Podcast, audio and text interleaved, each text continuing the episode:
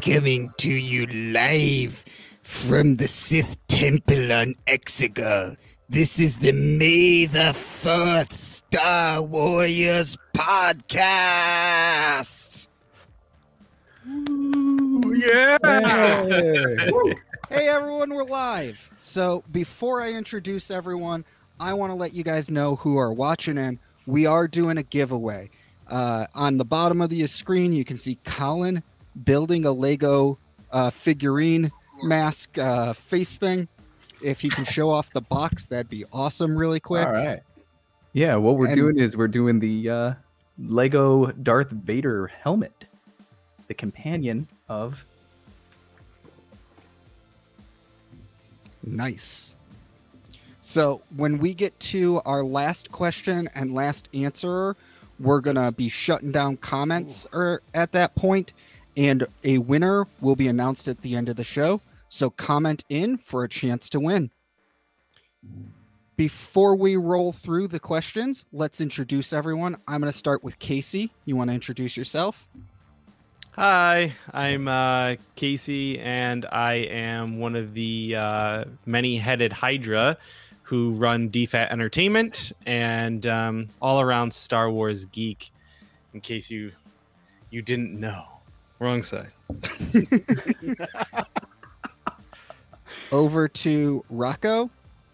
I'm uh, Rocco of the Critical Mass podcast and proud member of the DFAT family.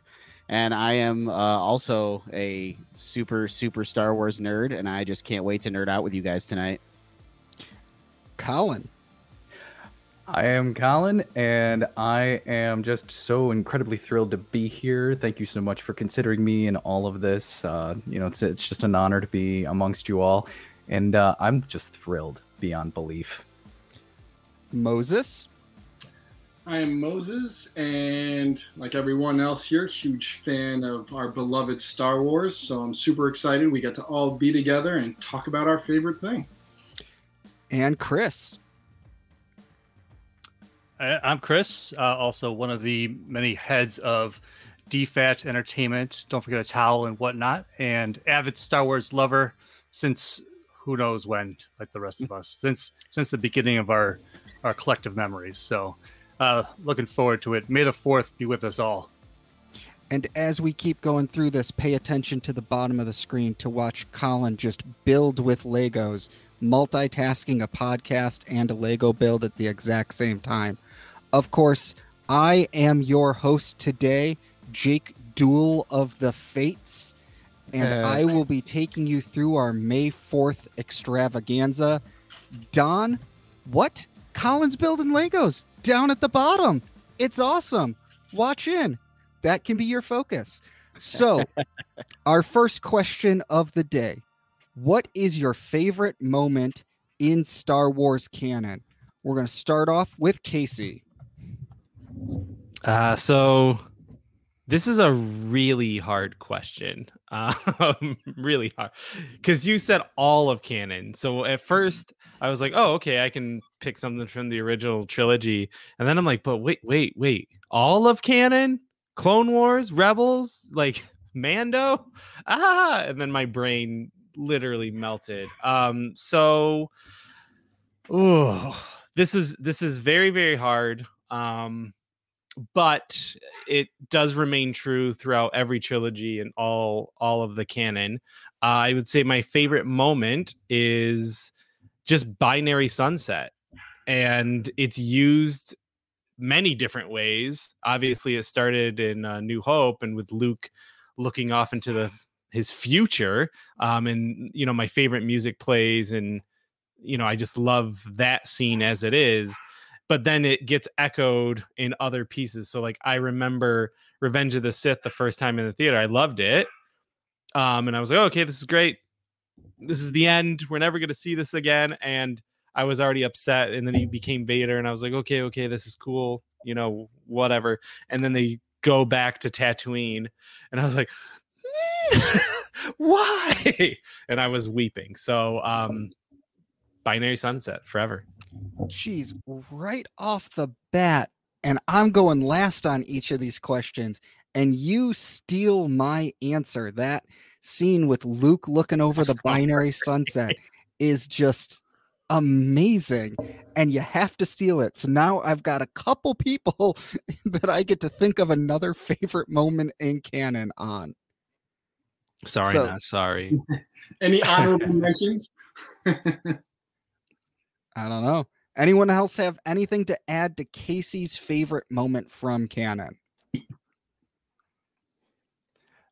I knew I knew that was going to be Casey, so definitely not doubling up, now tripling up on that. So it did make me think a little bit harder about um, about that. So Well, uh, Rocco, I know it's probably going to be some sort of dad fetish about uh, Darth Vader, so let's hop over to you and hear what your favorite moment is. It's very odd, as, as oddly specific. um, actually, no. Um, uh, for me, I would say, uh, and and I I kind of to to go with what Casey said. This was a very tough like thing to really think of because the when you say canon, the first thing you do think of is the original trilogy. I mean, I think we can all agree there. And then you realize how vast canon really is, and you're like, wow, um, okay, so I got to really actually think about this. Um, but of course, with it, I mean, I come back to the original trilogy, and I'd have to say my absolute favorite moment in in canon is Yoda training Luke on Dagobah and uh, deriving so much philosophy even at a young age um you know on on that uh when Yoda goes off and says you know luminous beings are we you know that that whole thing um just absolutely mind blowing, you know, being a young person watching that for the first time and then growing up and understanding the many layers to it as, you know, you become an adult. Um, and I, I, it was awesome. My favorite quote of the entire, of all the films is in that, in that, that scene when Luke says, I don't believe it when he lifts the X Wing out of the, when Yoda lifts the X Wing and Yoda says, that is why you fail. And, uh, just again that in itself i think really really solidified my love of star wars in that moment Yeah, and Rocco, I think that's a really good point because it's also the first time we're really getting to see the true power of the Jedi because Mhm. Obi-Wan doesn't show much to Luke early on, you know, he deflects some blaster bolts and uses the force. But that scene of Yoda lifting an X-wing led all the way to the legend scenes of Star Killer stopping a star destroyer mid-air.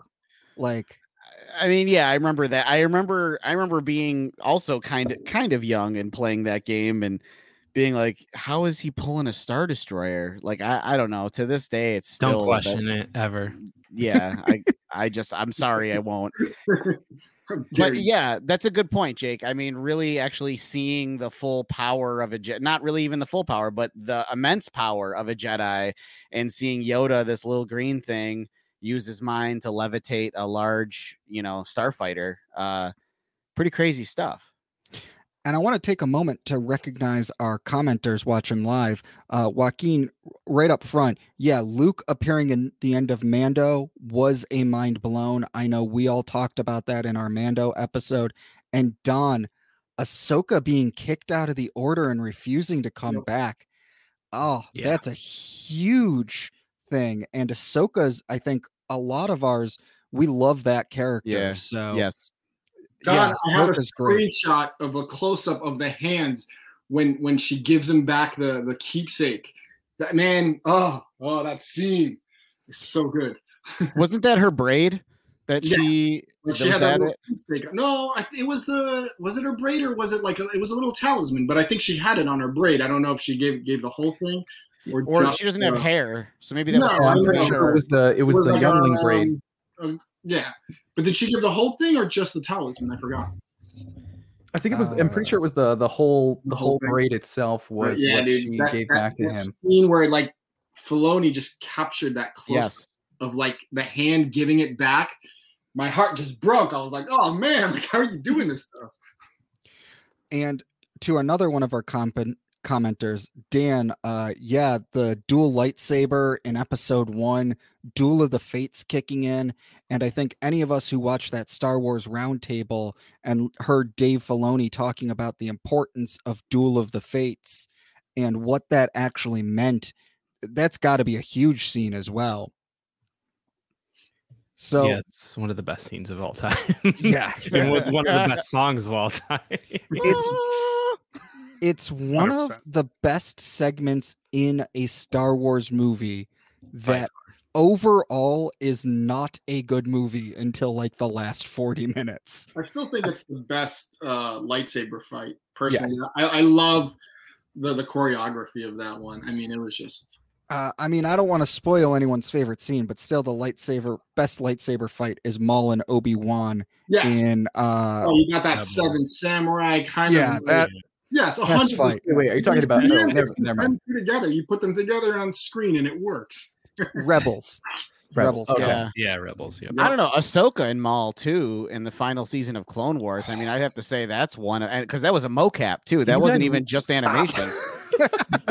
Sorry. I know. Sorry, sorry, sorry. Some of us made lists, and some of us are running out of ideas here. Let's hop over to Moses so that we can get uh, through this without stealing everyone's ideas.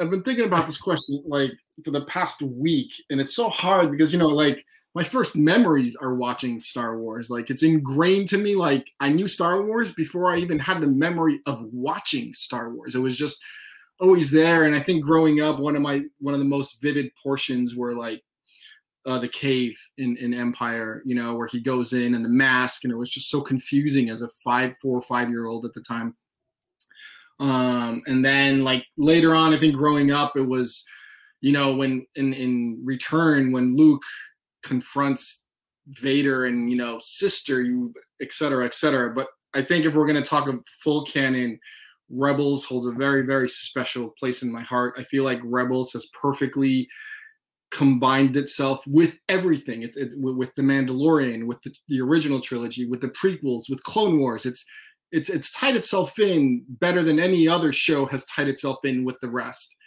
And to and one of my favorite all-time Jedi's is Kanan. And so I don't know if we're allowed to talk about spoilers because this is such a big moment. If you haven't seen Do Rebels- not do oh, don't do Don't, yeah, don't okay, go so I'm not talking about it. We all know there's a moment with Kanan. It's to me one of the most fantastic more moments of storytelling. If you haven't seen Rebels, go watch Rebels. Please go watch Rebels. It's some of the best Star Wars. And yes, there's a moment with Kanan, and that is my that's probably my all-time favorite like Star Wars moment. I mean, I've just the whole episode was was geniusly directed. It, it's just the way it, it it builds up. Yeah, I'm you know I'm not I'm gonna stop there so I don't spoil anything. Yeah, to add on to the Rebels stuff, I really feel like Rebels is where Filoni hit his world building at that point. Because, like, Clone Wars, he's filling in the gaps that the Clone Wars movie left between, you know, episode two and three. But in Rebels, he builds an entire world that has now been referenced in Mando, in the other TV series, and just is huge. And, like, also gave us just the great thing of time travel that was used well and hasn't been touched again since. Yeah, exactly. And I mean, I just loved how it tied in. I mean, ever since then, we have uh Chopper and you know, in you could physically see Chopper in Rogue One, Rogue right? One. In, in one of the scenes. And I mean, they've just they, they it, the way it just connected to everything. I, I like Rebels to me is almost the center of everything else because of how perfectly it ties in with everything else without stepping on any toes, without kind of creating any controversies or any issues with how the story is told. Ah, such a good show. Yeah. And to hop over to one of our commenters really quick, uh, Bobby, uh, I think some of us have seen The Bad Batch, so we'll keep out of spoilers. I watched it today, and I'm going to be honest with you. I don't love the Call of Duty clone troopers, it was a pretty great episode of television today. It was a great I, episode. I, I'm gonna keep watching.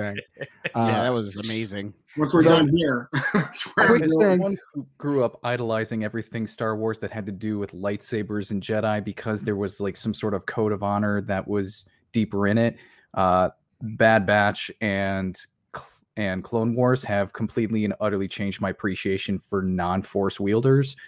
And like you said, Jake, this is this is a great start. It does something that you know takes these 80s trope characters that each of these are based off of. I mean, quite literally, we have Rambo in the lead of this group, and he he is so much more in depth already in the first hour and 10 minutes of this show. you know, I do have one thing to say to the Uh, Bad Batch without spoilers here. Uh, I've been calling them the Call of Duty uh, clone troopers up till now. After today's episode, I question if they're D and D characters.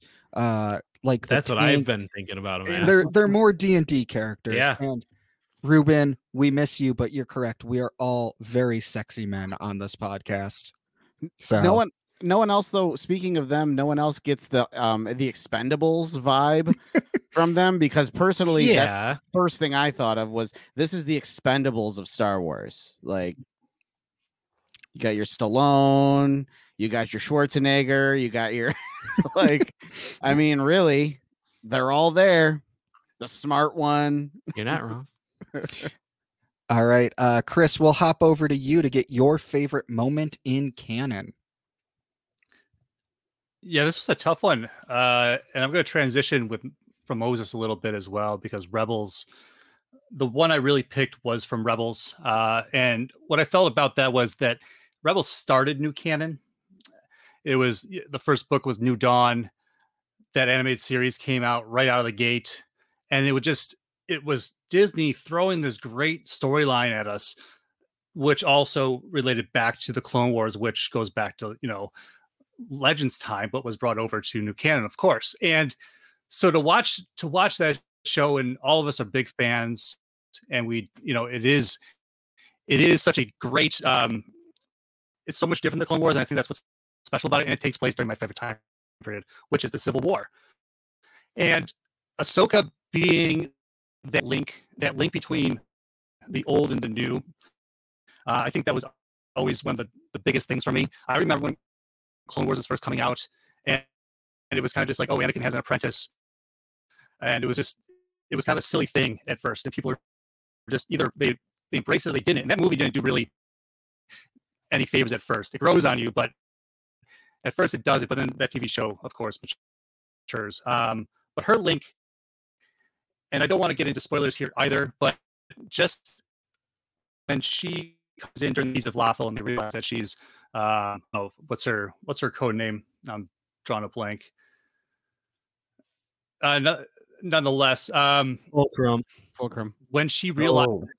yes thank you fulcrum and uh she realizes who who darth vader is. Uh that is that's a huge moment for me uh just because living for with star wars for so long and then having a link like that to something new that was that was a time when i when i thought canon was really blooming well um and that i really love that. Other, other than that uh if i'm going to go back to movies like ot it's definitely the jabba's jabba's palace sequence the entire thing it's it's my favorite thing about star wars ever epic I cried when Ahsoka realized who Darth Vader was. That scene was amazing, and yeah, absolutely amazing. Um, Ruben, to your Fast and Furious clones, I don't know if they're the Fast and Furious clones, but I now want to see Fast and Furious Tatooine about Oh, pod racing. God. Uh, it's Oh the my movie God. we know was- we oh want. my god. You know you want. I would Vin definitely Diesel, watch this. Uh, I- playing we all pod would watch it. We would all watch it. We just make fun of it, you know. Space Vin Diesel. Space, right but is Groot-like this character. vin diesel's star wars role I Riddick. He's already out in the in the desert anyway. With his eyes shine all Yes.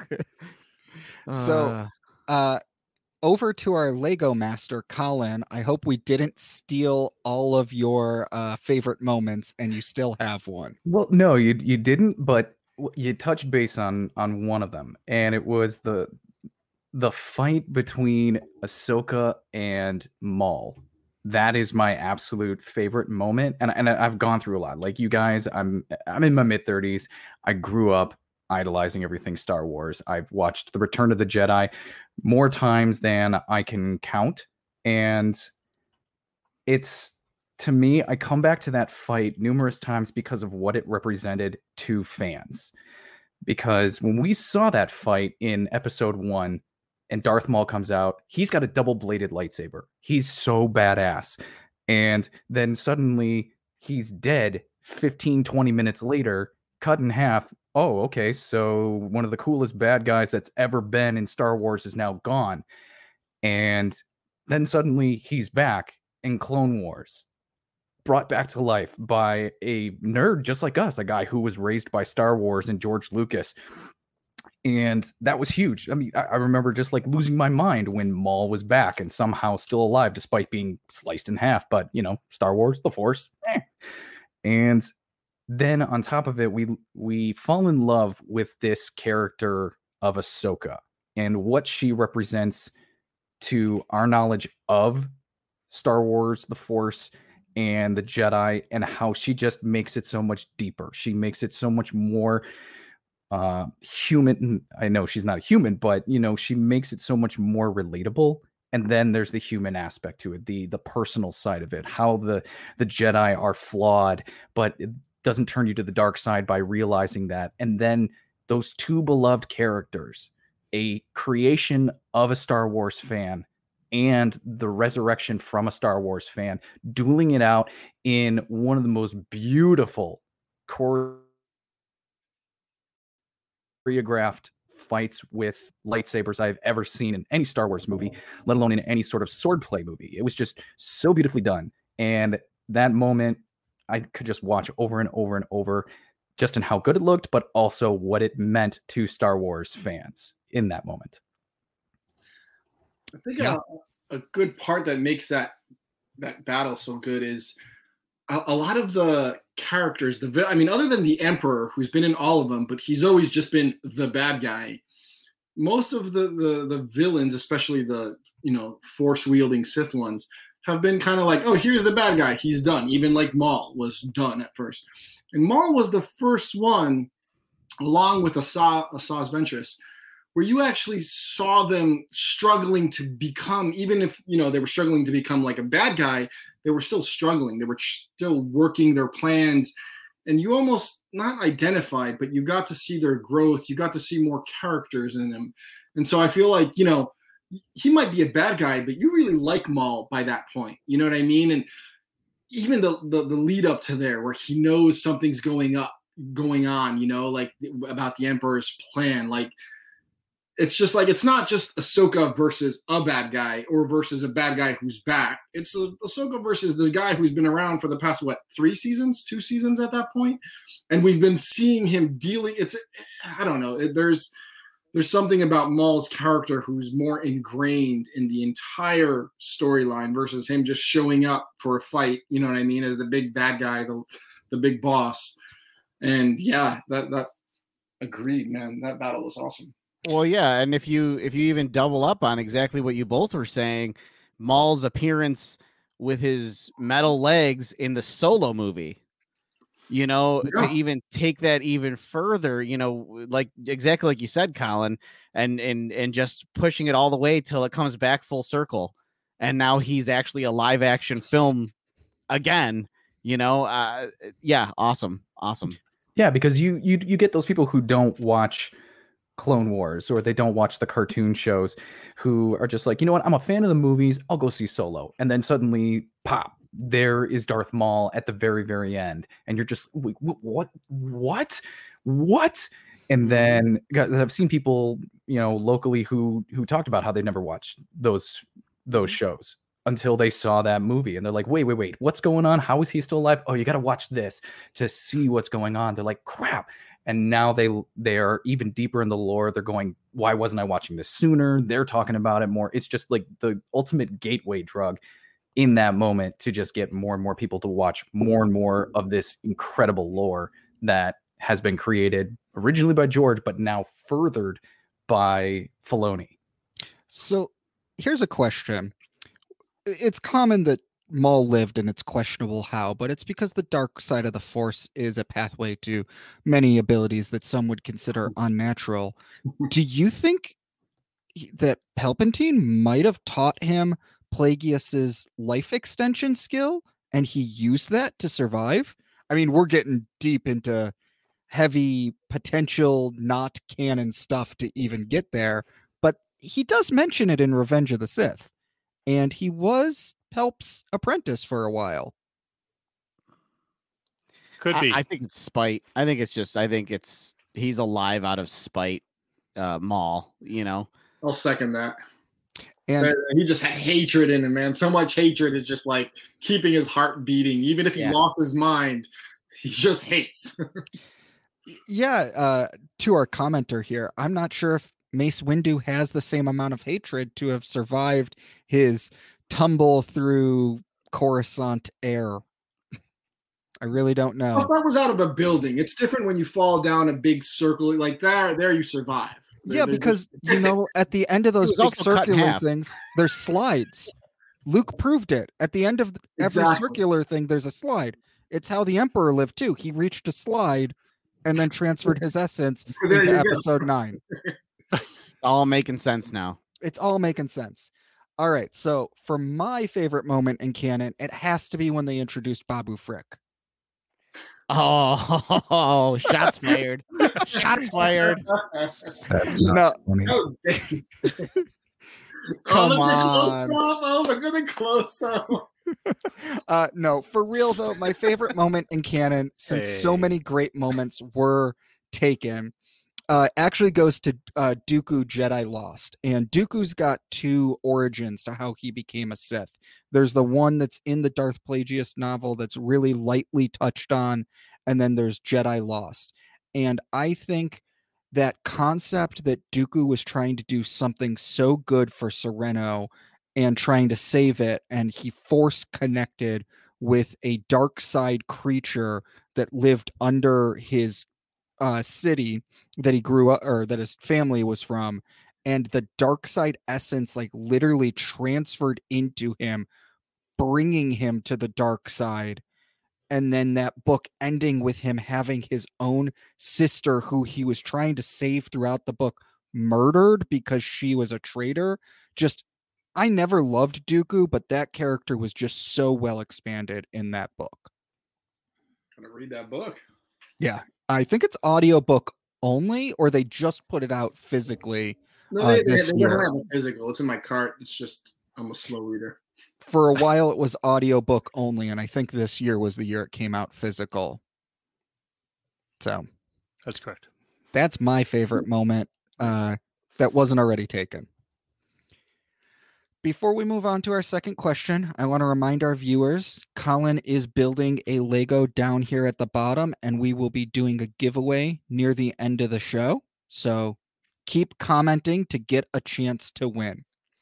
Moving on to our second question, let's hop into Legends. So when Disney took over Star Wars, they only kept the six movies and uh what the Clone Wars at the time canon and all the other stuff that was created, Thrawn, all that other stuff thrown into Legends. Now a lot of that has been brought back into canon through Rebels and Clone Wars, but now we're in Legends territory. So what's your favorite moment in Legends starting off with Casey? Okay. Again, very hard. Um, but I am going to kind of piggyback off a little bit of what you just mentioned, uh, which is the Darth Plagueis book. Um, I could just say the entire book because it's that good, and I've yelled at all of you guys probably to read it at least once. Um, but Jake took me up on it. Thank you. And uh, it's just I I wish it was canon, or I wish they would at least figure out a way that what is told in that book, uh, which I believe is James Luceno, um, who does amazing Star Wars book work, authoring. Um, that they they take some of it and, and you know do what they're gonna do uh, with the Disney end of it and, and adapt some of it. But that right there, especially when the um, Senator Palpatine kills him, and it's just I, I don't know why that's such a good scene, but it's just very it's so Palpatine, and you just feel it.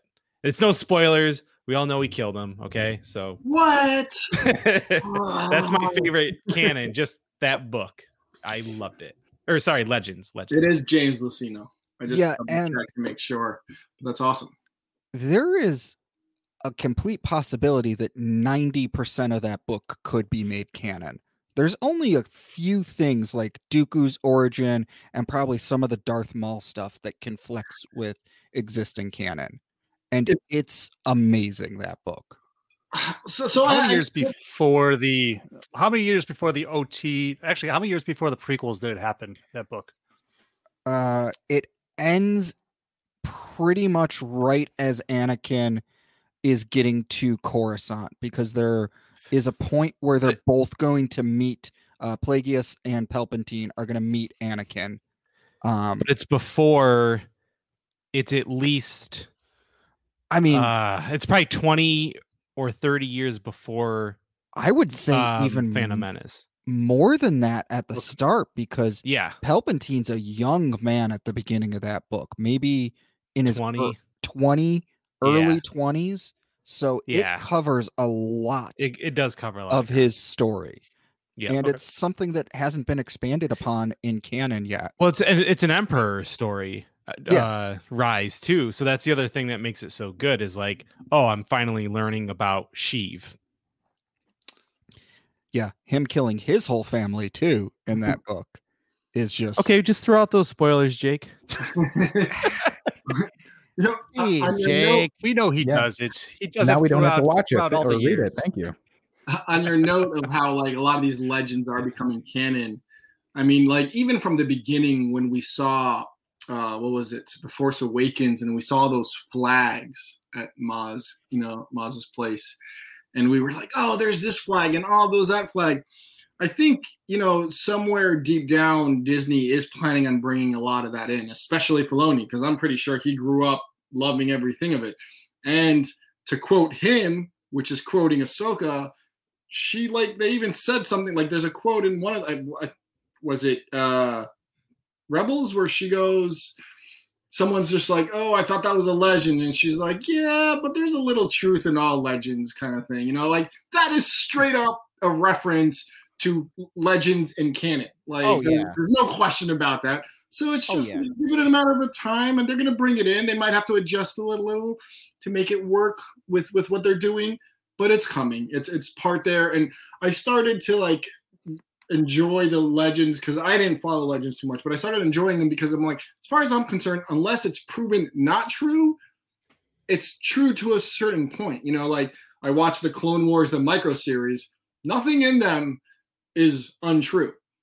So I'm like, all right, you know, they're they're exaggerated truths, but it's still like canon in my eyes. Moses, to that point, I think uh so I just finished uh the Revenge of the Sith novelization yesterday and I listened to that on audiobook and I'm pretty sure there's straight up a line somewhere in that book that says like uh yeah, but all legends have some sort of truth to them inside that book. And I think See, that's you considered legends. I don't know if the novelizations are canon 100% because there was definitely some stuff that conflicted with canon in that book. but So- also too with the whole legends thing i always thought it was super cool to have uh, a world that is so large that not only do you have uh true stories but it also has con- you know uh, legends that run like congruent to it like even though it's all fiction like you know what i mean like that's how big that's how big this world is that it actually has its own fiction it has its own fiction in the fiction which to me I, I thought that that was super cool how disney called those, you know, these stories legend. It's all from yeah, a I mean, it's 20, view. 25 years of storytelling. That's Yeah. what's, and there's so much. I mean, how many and- books are there? Oh God, a lot. So let me just put. One series had 21 books as part of it. I mean, so I mean, there's hundreds, you know, Oh I mean, yeah. for it was just it's mammoth and the comics and all that stuff and it was it's Yeah. great because you can still go back to that you can Yeah. still enjoy it while we while we're engulfed in this in this new story Mhm. they're telling so Mhm. it's great and like you guys said the more we bring in these legends characters into canon i think that's a nice nod to the past and and fan service Oh yeah. And to anyone who's checked out High Republic for there being fiction within a book, minor spoiler, in High Republic, we learn there's Jedi romance novels that people read in the in world. So That's That's great. want to see those I- in the real all. world. I honestly want to see what someone would say. I want to see what a, an actual Jedi romance novel would be, but it has to take it seriously as if it was written by someone living in the High Republic 300 years Gee. before the rise of Skywalker. I bet you that fan He unsheathed. He unsheathed his lightsaber. Oh, He oh. ignited his saber. With, with with that, we'll just and we've hop just over- hit. We'll just no hop viewer. over to you, Rocco, to give us Thank you. your favorite Where did moment. go? Ah. You're you're welcome uh for that. So I uh, some some folks in here I don't know. Sorry if I'm stealing your thunder because this is like obviously a, a huge one. But I remember being like young and I went to um I have like I think like a second or third uncle that owns a bookstore in the city and I was I was just getting into Star Wars and he had this very large book that was hardcover and it had an interesting cover and uh, it was called Shadows of the Empire. And I remember bringing that book home and reading that front to back like three or four times, and then getting the accompanying N64 game and just Dash Rendar and Prince Xizor. I know uh, the the podcast yesterday, Chris. I had said that I was definitely going to mention this tonight, um, but I mean, as far as legends, Shadows was awesome. Shadows was was absolutely such a great story to read back when I read Star Wars books and not just the comics.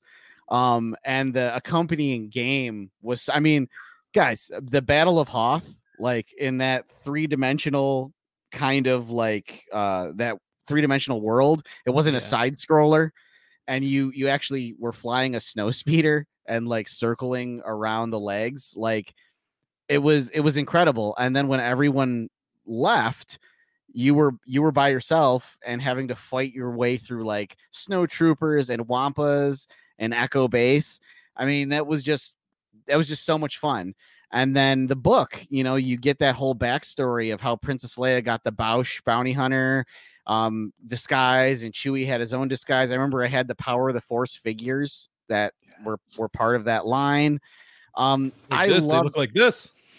I, I loved that story. Uh, it was it was incredible, and I know right now in the comics they're all kind of rewriting it and kind of hoping that you know some of that's going to get some of that legends is going to get brought back into canon. Um, but uh, yeah, I would just say favorite legends, flat out, Shadows of the Empire. Just I loved it. Awesome. You know what? Uh, you know what's awesome about that though? I just want to mention about Shadows because Star Wars was wasn't really alive for so long. There wasn't there wasn't any action figures. Um, and then starting in like the mid the mid 90s, we started to see a little bit about that. But what Shadows did was this multimedia extravaganza event that just brought Star Wars back into the in- into the spotlight. And just like like Rocco said, a book, the video games, the action figures, Soundtrack. comics, the soundtrack. Yeah, It was soundtrack, everything that yep. made Star Wars, and it was just back, and it was, it really did kind of lock in uh, to what was what was to come next with the re-release of the movies in the theaters, the prequels, and more. So I loved it. It was just like reinvigorating Star Wars for a new generation. Chris, really quick to that point, to anyone who hasn't checked out the 20th anniversary edition of Heir to the Empire, the first Thrawn book, you have to. Uh, first of all, um, Timothy Zahn talks all about being brought in to revive Star Wars when it's pretty much been kind of a dead property. And it's got comments on the side that he puts in. For example, um, before Heir to the Empire, Coruscant was called Capital City. He named it Coruscant, and George Lucas liked it so much he took it for the movies. It's a pivotal book in Legends for that type of stuff. Mhm. Uh, and to up, our Dark Force Rising. yes, uh, to our commenter Bob, uh, let's do a quick lightning round question. Uh, just quickly answer That What- was a good one. For each of you. What character from Star Wars would you do a show about? For me, it's Thrawn. I'm trying to actually plan a Thrawn episode of this podcast at some point. Uh, Casey, who would you do a show about? Casey, you're on mute. You're muted. You're muted. Sorry, Dash Rendar. Ooh. Uh, Rocco. uh, Cloud City ice cream maker man. Uh, Playboy. Moses. Uh, I'm gonna I'm gonna go with R2D2, man. I mean, we're gonna need a translator. It could be C3PO, it could not, but R2D2 would be uh my guest. I want to hear his stories, man. He's been in all of them. Uh, Chris. The Max Rebo Band. That's awesome. Behind the music. Max Entourage Rebo. style. Yeah, something like that. Just Before he got hooked on spice. him, And- that, that, that really bad sized noodles character. Oh man, Droopy McCool. I really want to know more about Droopy. Uh, and Colin. Babu Frick. Yes. Yeah, that, that that's right. Of course. Yeah, I It may would be hate the hate character show, with wouldn't- every I, every heart, piece of my soul, but I'm still be curious as to how he became important. No, I just imagine it being uh like Comedy Central roast of Babu Frick, but instead of trying to be funny, it's straight up mean to Babu Frick the entire time. So I'm just hogging the podium the whole time. They're pulling me off like, "You're done. Your set was finished five minutes ago." I'll be like, "I've got more to say." and uh Ruben's bringing in more to Heir of the Empire with uh Talon, who was Hmm. introduced in Heir as well. Um Ice Cream Man Steinfeld style. Absolutely. Love it. And Darth Bane would be also a great character, uh, very pivotal character to Star Wars. Moses, let's get back to the main question. Hop over to you. Favorite moment in Legends? Um, so I didn't get that big into legends. I mean, I know a lot of the story because my roommate back in college had read all the books. At the time, I was reading Wheel of Time and a bunch of Dragonlance books. So we basically just read our own series and shared stories. I really always wanted to watch, read the the you know the Yuuzhan Vong and what happened to Chewie and Han because he would tell me that stuff. Um, but yeah, I mean, I'm I was gonna say uh, Shadows, man. I got the original book right here. The, the- even like the Hell current yeah. books that we watch that we read, some of them are good, but some of them seem to to to have that Star Wars feel to them forced upon it. You know, there's like a scene in Rick and Morty where Morty's like the car won't start or the spaceship won't start, and Morty's just like, "Oh, is it the quantum carburetor?" And like Rick's like, "You can't just add a science fiction word to make it," you know. And so, like a lot of the some of the books, and obviously, you know, you guys know what I'm talking about. They it, it feels like they're trying to force the feel of Star Wars, and this book felt Star Wars. It just it was it. I love it. I've been thinking about it lately. I'm probably to reread it once I'm done with the current High Republic book. Um, and it's just again like like like Rocco said, the, you know, the game to me, the game, the the the thing that's memorable about the game is the battle with IG88. Man, that that that board was that leader was hard and difficult. Um, but it, it, I also Ord like Mantell. Ord Mantell. yeah. Um, I like it because it wasn't just its own story, but you know, especially at the time for a trilogy, movies didn't end with such a cliffhanger, to me at least. How Empire ends was like huge, and you're just like, what happens, you know? And so that gap between, you know, five and six, between Empire and Return, was a more mysterious gap to me than the gap, for example, between four and five. And so to have a story that's so well told that perfectly fits there, I mean, yeah, Shadows. I, I love that, you know, and correct me if I'm wrong. Did someone notice, or maybe this is just my imagination hoping too much? Did sh- someone notice the ship in one of the movies? Dash's It's ship? in A New Hope when he when he leaves Coruscant or uh, Mos Not like on the re-edits or whatever. He added it. Yeah, it's in the special edition. Well, it's canon then. I gotta check out Shadows. That's one thing I haven't read. so- Really? Yeah. It is it is as Star Wars as it gets. There's there's no it's just it feels Star Wars. So I really only started getting into Legends content in the past two years. So I'm getting caught up on Legends content here. Put shadows at the top of your list. Like no joke. Like put shadows just on the top. And I the got- comics, I forget what the series is called, but uh, and I forget all the, the names. It's it's basically during the there's the two Jedi's that become Sith and join and are like team up with the Mandalorians to go against the Jedi. You guys probably know this better, but uh, that that's a good series for the the Legend comic books. Tales of the Jedi, Is that is that that one? like thousands of years before. Yes, yes, yes. Like yeah. they join up with the Mandalorians to have an all-out war with the freaking Jedi. I remember reading those and oh, You look kill drama. Uh, yep, yep. Oh, so good, so good. Uh, yeah, I guess I'm gonna be using an Audible credit towards Shadows uh, after I finish Thrawn Ascendant or Ascendancy, the newest one that Yes, just came out. I just started yeah. that today. Uh, Bob, Star Wars trivia live with us, bracket style. I love it. Let's do I'm it in. at some point. I'm. Uh, I would love to see what happens. yeah.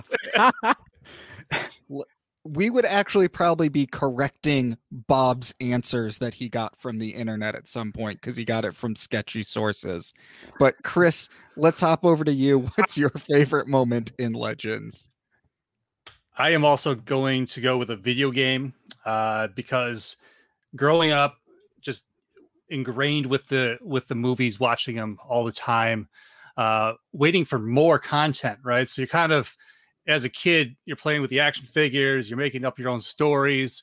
Um, I didn't get a Nintendo, but I had a computer, and so one of my favorite games growing up was I loved playing like the first person shooters of Wolfenstein and and Doom. And when Dark Forces came out and created Kyle Katarn uh, and told this story of how Kyle Katarn went and got the the Death Star plans for the for the Rebel Alliance, that he was that guy. He was like their secret spy guy. Uh, I love that story. And now that they brought like Dark Troopers into the Mandalorian, like brought that in, that's a nice touch of things. Uh, I just, you know, it's it was a great it was a great time because growing up, video games were progressing. Uh, this, you know, I thought these were great graphics in 1995. Uh, I got to fight Boba Fett, and you know, and other great things. Uh, but then it spawned three sequels, and one of those sequels had a DLC that featured Mara Jade, which was awesome. Mysteries of the Sith. So just a lot of deep cuts in this game. Um, and then ultimately it rebooted itself with a game called Lethal Alliance for PSP. Uh, but I won't go too far into this because it was big topic during the, the video game show we did. Uh, but I loved it. I just I liked the fact that it was this different side of Star Wars, uh, the spy side, which is why I'm really excited for the Cassian show that's coming up, um, Andor, uh, and I I think that'll be a, a really good time. And for anybody who doesn't know it and is listening right now, I'm pretty sure there's a hell of a lot of sales on video games pretty much on every system right now today. So Mhm. I, need to, I need to add some stuff to that list there. Do it. Seems like uh, Dan liked Kyle as well as a character. So let's hop over to our Lego master, who I see the bottom of Darth Vader's face there, and let's find out your favorite moment from Legends. So uh, you guys are talking about all these really like deep cuts that change so much of the lore that you know that involved so many dark cloak and dagger kind of things. For me, it was just something that kind of built a foundation even further on a character that was already existing. It was it, it- at this point the prequels hadn't come out yet and I, I had been like i said watching return of the jedi ad nauseum and I had started to read the novels that take place right afterward. You know, the the Legends novels and whatnot, Truce at Bakura, the Courtship of Princess Leia, and I can't remember which one of those two it was, but there was a moment where Luke had gotten himself like positioned in this stairwell by this alien opposing race and he just the only way he could get out of it was through violence and he was so he was so struck down with sorrow and fear that he had to do this that he just he had sent out this i'm sorry to the galaxy and to the force that he had to do this and they describe that he just lifts his saber up ignites it and then just floats it through the through the air and striking down all these bad guys and it was just you take those moments and you think oh yeah you know that's badass he threw the lightsaber made it fly through all the enemies and that's such a cool thing to do but he took it so heavy on him and he he never you know, joyed or overjoyed at the violence that he was capable of. And I thought that was such a cool moment. And I'd only read it once, but it had it had stuck with me for the better part of 20 years now. So I I, I know it doesn't really change much in terms of what Legends tends to be known for, but for me, that sticks with me to this day because it just absolutely cements the awesomeness that is Luke Skywalker. We got to find this book. I'm pretty. I'm pretty sure it was either Truce at Bakura or Courtship of Princess Leia, and it was when we were crash landing on the planet that we were first in um first introduced to the witches that are Dathomir? that were. Yeah, I think it was Dathomir. Then I it's think it was the first reference. It's courtship. Okay, If it's if if the Dathomir witches are in that book, then it's courtship. Yeah. I'm pretty sure of it. Like I said, I- I only read it once, but that moment just stuck with me, and I wish I had wish I could remember which book it was. It's funny that you mentioned how like oh such a cool move, and I haven't read that scene, but just you describing it makes me think like the symbolism of he couldn't even hold his lightsaber because he didn't want to do that. Like he had to like separate himself to do that action. So That was kind of cool. I got to put that on my to-do list now. So I'm Cut gonna people with lightsabers. I was just about to say that. But yeah, it's, it's not reading the book. It's actually just learning how to throw things and slice people in half. Moses is gonna get that real lightsaber and then cut someone in half with it. Oh, that Oh, they you just guys know showed I'm getting that. I'm waiting for it to be like freaking available for us. You just, what it's gonna be like six thousand dollars or something, and Yeah, only on I'll its dude, it's a measuring tape, man. Just go to Home Depot and get one of those mechanical measuring tapes that you press a button and it comes up. Same technology. matter. Flashlight. Yeah. Well, let me bookend the Legends conversation with the same way it started, the Darth Plagueis novel. Um, so my favorite piece of content from that is actually like a one-off line where he's teaching Palpatine and he mentions that his master, Darth Tenebrous, uh, with his master, created a hole in the Force, uh, like some two, three hundred years ago. And that hole in the Force started the Jedi's connection to the Force breaking down. And the Sith were almost discovered when that happened. And to me, it was just like a huge scene in connecting a ton of things because in episode one, there's that line between Yoda and Mace where he mentions our connection to the Force is weakening. And this says it started all the way back then. And it kind of makes sense why the Jedi could interact directly with Palpatine and just not know. They were so disconnected from the Force by that Force wound. And I really hope the High Republic makes that canon. That was amazing to me. So that's my favorite thing in canon. That's awesome. Uh, Rocco is going to sell pops for one of those sabers. I will sell Rocco pops for one of those sabers. Uh, Rocco, you need a Funko Pop. Let's Yeah, get let's get that going. yeah. Um, so I got one. something no one will ever buy. I got one last lightning round question for us before we go to our final question that I did not tell you guys about. Uh, quick answer on what is your favorite piece of fan made content? And it can be a piece of artwork or cosplay or movie. Like I'm a huge fan of a local artist does fan made art. Um, oh God, I'm blanking on his name right now. Uh, Dave Pullett art. Uh, but my favorite is actually one I think Casey sent to me. It's a fan made movie called Star Wars Origins that's like an Indiana Jones meets Star Wars, where they find a star destroyer in crashed in the Egyptian desert and they learn the story of Star Wars, find a lightsaber, and the Star Destroyer takes off, and it just kind of all connects things together. Um, Casey, I'm going to hop to you. Do you have a favorite piece of fan made content?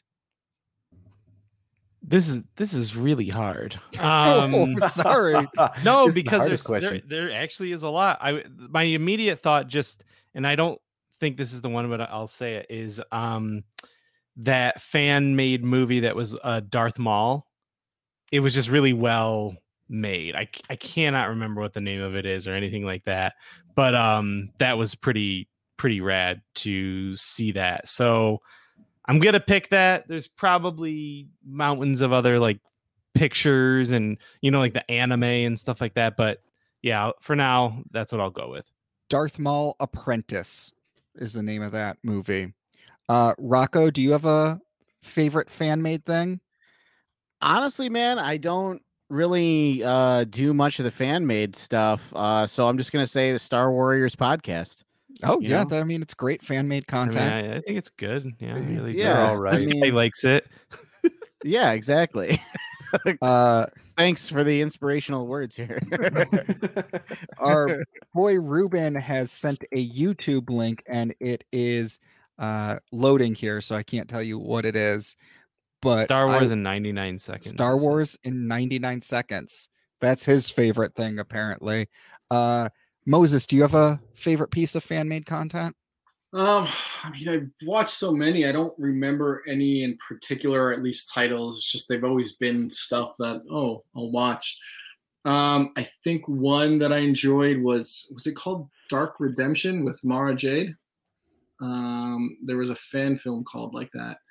Um, and I just remember the Yeah.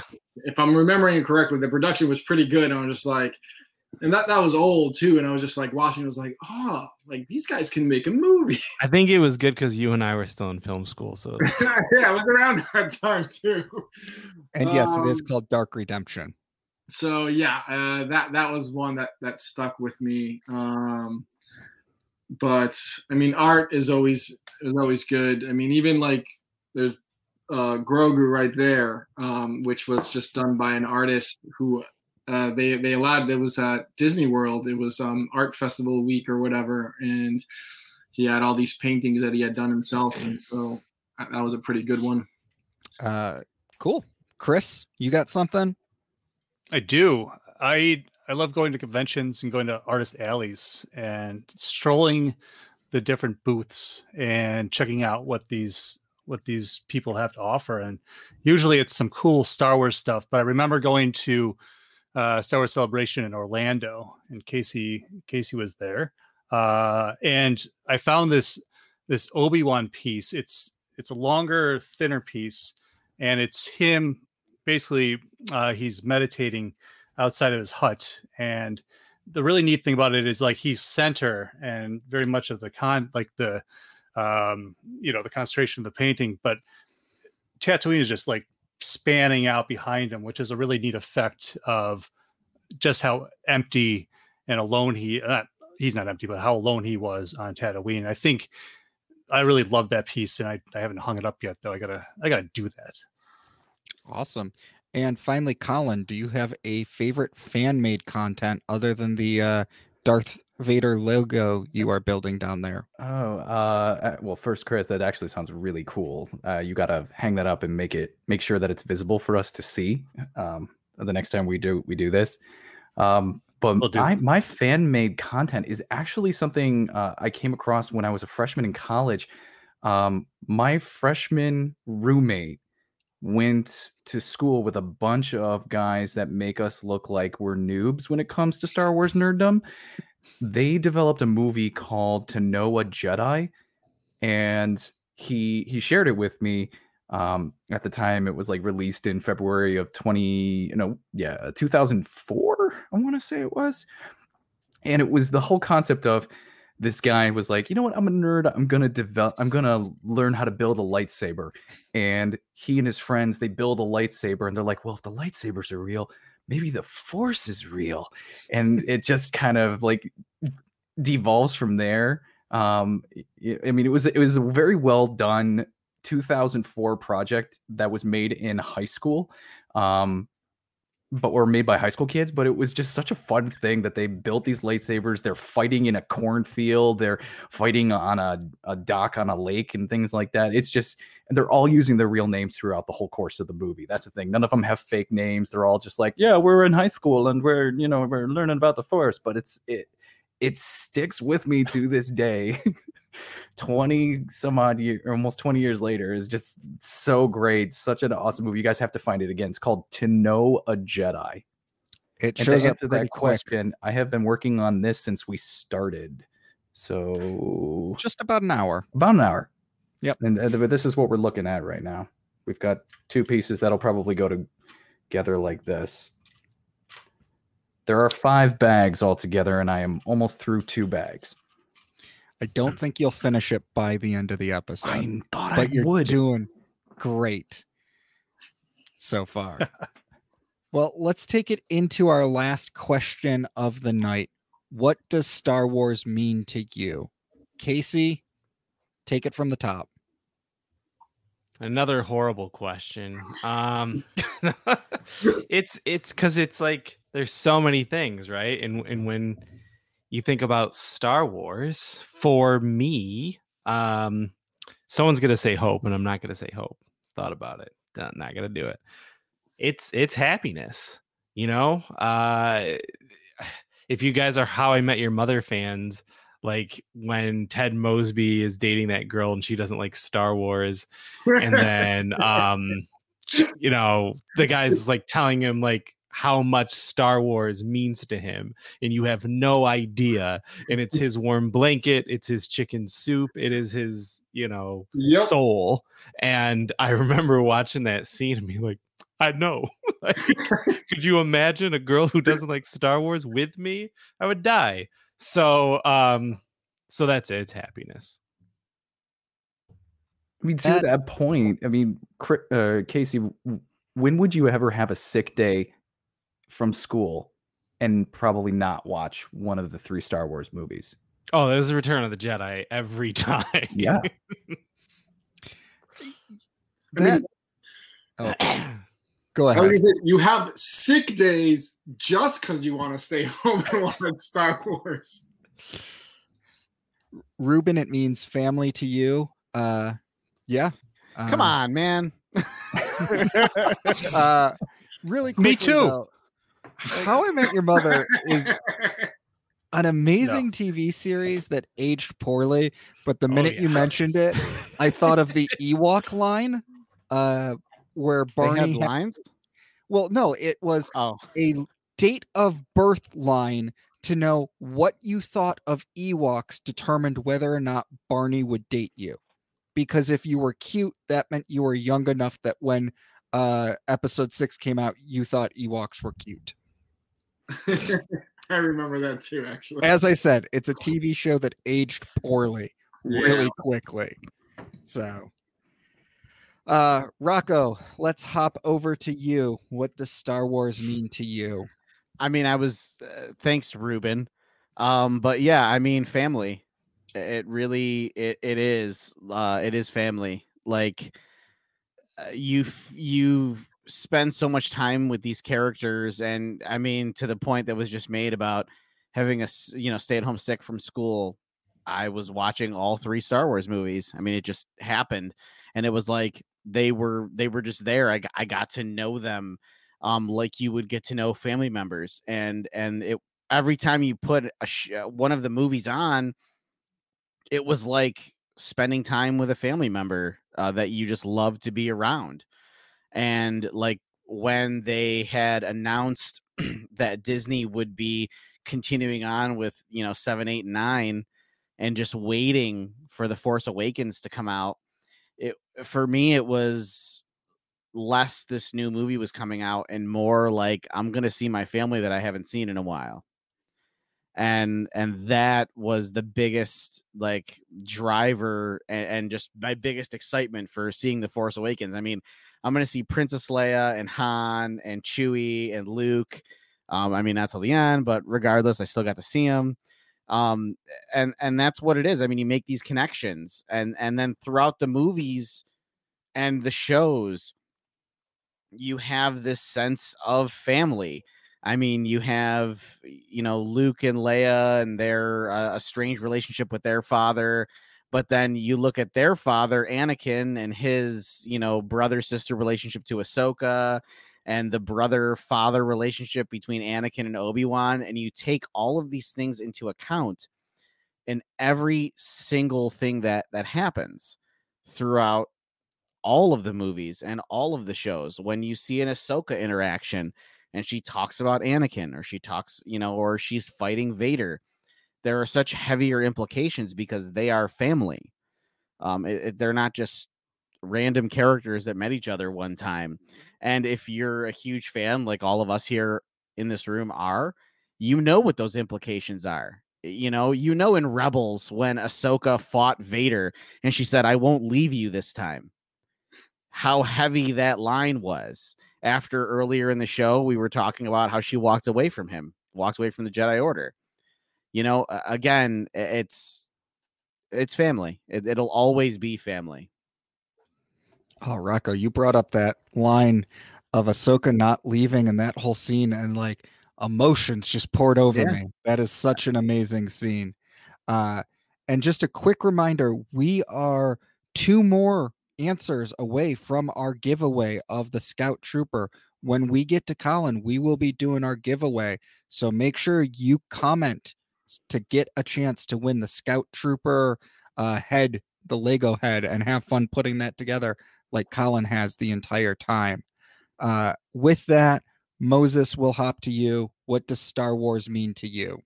Um, there's a, a couple things. One, it just it brings out the kid in me. I mean, I'm just a child when it comes to Star Wars, and you know, um, it, it always kind of gets me giddy, and I can be having the worst day ever, and throw me anything Star Wars, and I'm good. But I think the most important thing is connections, man. Like, I'm in my 40s. I, I I'm I'm antisocial. Most of the friends I've made have been the friends that I kind of had connections with through college, and now they live in different parts of the country. But you know what? You guys right here I literally talk to you guys all every single day because we love this thing. And half of you I haven't even met in person, but you know more about me than any, you know, than a lot of other people because we talk every day and we'll, we'll discuss Star Wars, which leads into other parts of our lives. And I just, I love that, that connection, you know, and, and as someone who, you know, isn't a big fan of being social, anybody mentions Star Wars, and then I'm just like, yo, let's talk, let's sit down, come on, let's chat.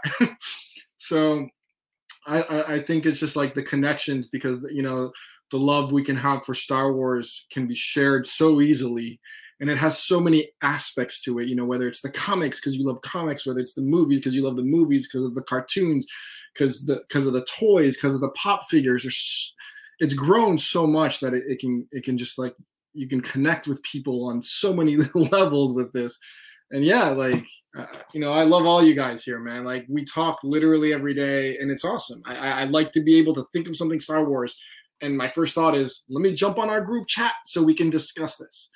And I'm thankful for that, and that's why I love Star Wars.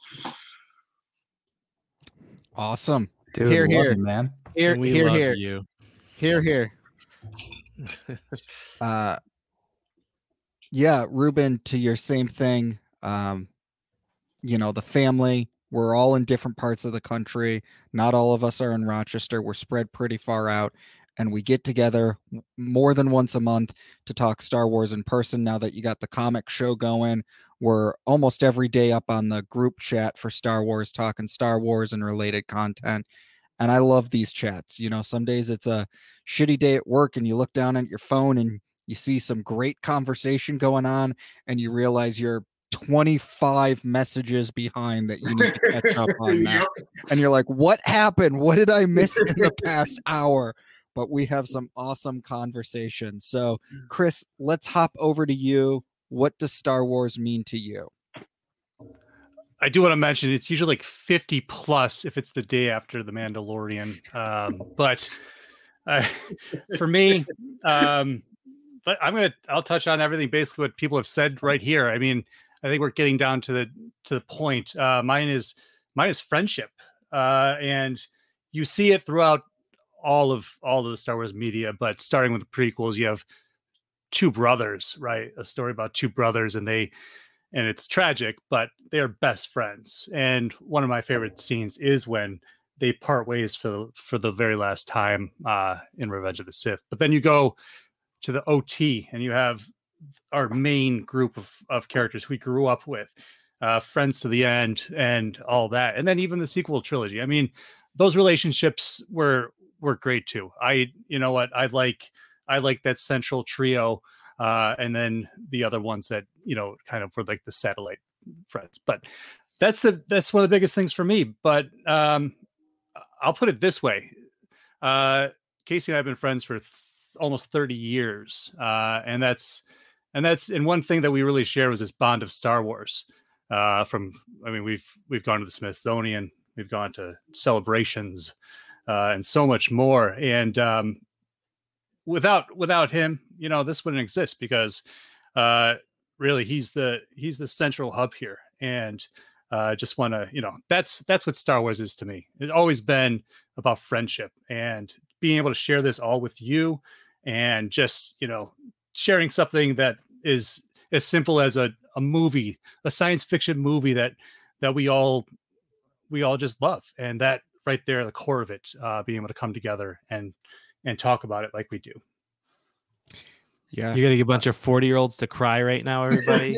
That's Stop. Turn the camera off. Yeah, Stop. I don't want to be love or love or hate the last movie, like Lando's line, "We had each other," is the reason it gets to me. Like that Yeah. line, just like exactly. Yes. Yes. And, and dude, Ruben, he's one of us here in the group in the chat, and um, um, it sucks that you're not part of this convo. I know you got to do your thing, but Yeah. we miss uh, you, dude. we, we we do miss you, uh, Dan. It is a great icebreaker. Chris, really quickly to your point, when Obi Wan and Anakin split for the last time, the emotion driven into the audiobook of the novelization is just so sad because you get Anakin's thoughts, which you don't get in the movie, and he's having a thought like, "I really feel like we need to." go to with Obi-Wan that this is a point that if I don't go with him to fight Grievous something's going to happen and this will be the last time I see him. And in a way it's the last time Anakin sees him because the next time he sees him he's Darth Vader. And that just was huge in the audiobook the way they revealed that. So, And even in the movie, for as badly written as it is, it gives you the goosebumps when they just kind of say that goodbye right there. Yep. So we're going to get Colin's answer. This is going to be your last chance to comment while Colin's answering before we give away that other Lego set as we continue. Oh, there's the Lego set we're giving away. Uh, while we continue to have Colin answer and watch him build Darth Vader's head. So, Colin, what does Star Wars mean to you? It means everything you guys have said, and I, don't know. Maybe I missed it. I mean, I, what am- what am I distracted or something? Um, but it it means all of those bundled into one thing, and that is just love. It is absolute love. I mean, t- it, tell me that when you watch those original nine movies, or excuse me, the original three, or any of them that have that gigantic blast and that fanfare at the very beginning. Tell me you don't get that swelling in your chest, that lump in your throat, and you start to blink a little fast because that's what I do. I I went to I just remember going I, I was 14 when em- episode one came or yeah, episode one came out in theaters and I thought, you know what, this is going to be just absolutely amazing because I am watching a Star Wars movie live in theaters for the very first time, and and then I got to do it again with Episode Seven, starting a new series, and it was just so amazing. I just remember sitting there, and I, I hadn't heard anything yet in terms of story, and there I was watching the scroll of text, and I'm trying not to cry both times going on a date with someone at this point. Um, and I'm just like, no, no, I'm a man. I'm not going to cry. while I'm doing this." But it's like, you know, it's Star Wars. It's a thing I grew up. It's a thing I love. And I will come back to video games that I've played over and over again, purely because I love that universe. I love the sound you hear when a lightsaber hisses on, you, the the sound of a blaster fire, the John Williams unbelievable score, which arguably is the reason why Star Wars is as wonderful as it is because we just have this incredible music that just is sort of the backbone of all of it. And and you can't not love it if you've grown up with it. I will say it's hard as an adult to try to learn it. Uh, I've have people that uh, you know it's it's a hard access, but if you love it, you will never ever stop and you will have such a community around you. You will have such a family that's built through that community. And all those words come together through that incredibly powerful emotion that we get from these movies, from these shows, from these books. Yeah, it. Yeah. Um, we are going to do our giveaway right now. If we want to show Colin building uh, Darth Vader a little bit more as a drum roll to our giveaway, and I do want to uh, give a shout out to some of our commenters. Uh, tearing up when the Force Awakens starts. Mhm. Yeah. Uh, we got the feeling was magical. Yep. Uh, you know, the comment can say the F word, but we're trying to keep our PG I think 13 he, rating. he, mi- he I think he almost added an I in there and then was like, "Oh, wait." uh, Don, I'm going to play to your comment that it's 20th century modern mythology. That's 100% true. Yeah, sure. And Colin, you have a request from Matt here to stay on the video until you have Vader finished. Uh, we're tailing towards the end of the podcast, but if you want to stay live, Leave it on. Do a it on. Yeah, if you want to watch this shot through a potato, you are absolutely welcome to do so. so with that, Chris, can I hop over to you to help us with our giveaway? Chris, you're on mute. You're muted. back back sorry at the at the climax of the show too right the most exciting exciting point um so we've got we've had plenty got plenty of you out there commenting and interacting with us so thank you so much uh but now is the uh it's the golden it's the golden hour so let's see who won the lego set I'm gonna hit my random name shuffler it is M. Zach. M. Zach. Woo! Hey. Yay, M. Zach. congratulations! And Congratulations. even quoted. That's a sweet giveaway. So there you go. So uh, Thank you, M. Zach, how- for joining us. Uh, you're going to be the. How are we giving that over to M. Go Zach? ahead. Go ahead, Jake. I was gonna say, how are we giving that over to him? Does Uh, he need to message us, or will we message him to get details?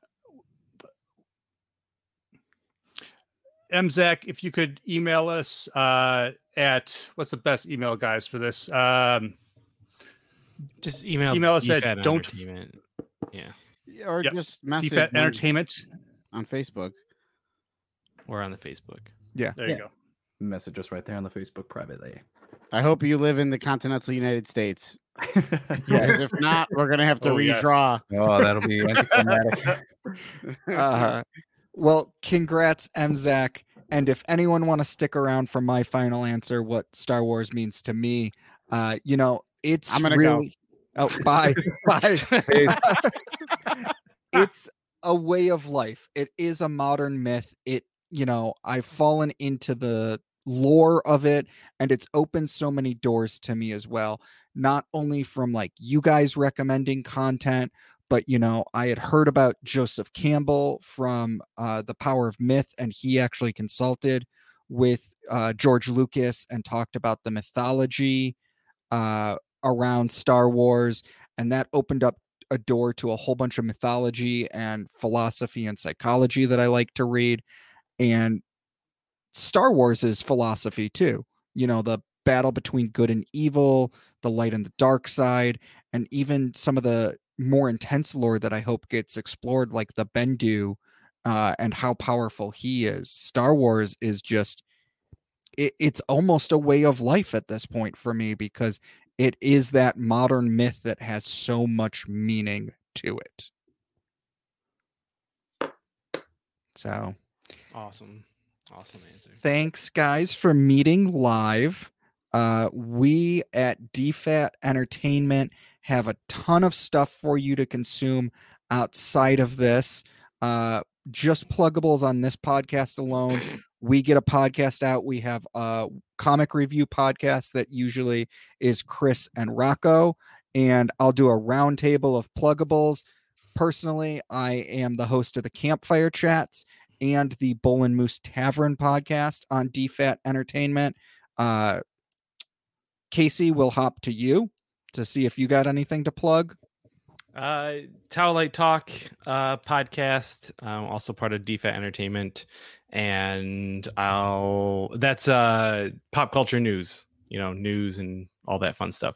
I'll I'll go over to I'll popcorn over to Rocco. popcorn, hot potato. Um, I, I am uh, the I hate one. Sorry. Right? It's okay. It's okay. I am one of the hosts of the most illustrious podcast known to mankind called the Critical Mass Podcast. Um, it is a show that absolutely no one should listen to. It's awful. You can just see the disgusted looks on everyone's faces. Um, but it's called Critical Mass Podcast.